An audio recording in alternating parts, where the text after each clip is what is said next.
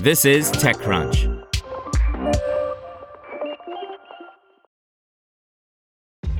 This episode is brought to you by ShipStation. You know, some things take a lot of work, like sending little robots to far off distant planets. And just as that's challenging, so too is running a successful e commerce business, especially when there's so much to do. So I want to introduce you all to ShipStation. Now, I love using ShipStation because of its easy to use dashboard, which makes managing orders and printing labels a breeze and super smooth. Oh, and the customer service is just out of this world. It's exactly what you need to help grow your business. Sign up for your free 60-day trial at shipstation.com slash technews. That's shipstation.com slash technews. Interplay secures $45 million for third fund focused on B2B marketplaces, vertical software. By Christine Hall. Interplay, a New York based venture capital firm, closed on its third fund with $45 million in capital commitments. The firm, focused on investments at the Series A stage, deploys capital into software, including B2B marketplace and vertical software. The new fund is a continuation of the firm's prior two early stage funds. We previously covered Interplay in 2022 when it was raising a separate vehicle. Within the marketplace industry, Interplay sees companies digitizing areas that had not yet entered that stage simply because the economics previously did not make sense, Mark Peter Davis, Interplay founder and managing partner, told TechCrunch. The overarching trend is we see a major shift towards specialization happening, particularly over the last decade. New companies are increasingly competing with legacy horizontal platforms by providing specialization to be more tailored and specific to particular industries, Davis said.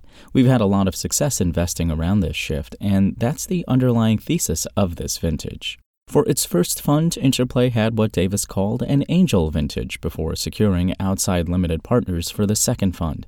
What's different with Fund 3 is that it's institutional funds, with backing from fund of funds, family offices, and founders within Interplay's portfolio. Davis called out a few ways that Interplay stands out. The first is that limited partners and founders get the same team of general partners making investment decisions every fund vintage, including Davis, Kevin Tung, and Mike Rogers, who have been investing together for over eight years. The firm's investment committee has now made over 50 deals. The second is its outsized value proposition relative to its check size. And the third is the studio which enables Interplay to incubate and start companies. To Davis, this expands its reach and creates deal flow. The new fund gives Interplay $150 million in assets under management. Davis expects to invest in 20 companies with the fund, injecting $1 million to $2 million per check, with some held back for follow on deals. The firm has already deployed 40% of the fund so far. It most recently invested in two construction tech companies, OnSite IQ and Roofr. Meanwhile, fundraising itself for both companies and VC firms was tested this year. It was a hard market to raise in, Davis said. We're really proud of the outcome we had despite the market, and I would say it's a testament to the extremely hard work that the team has been putting in now for a decade plus.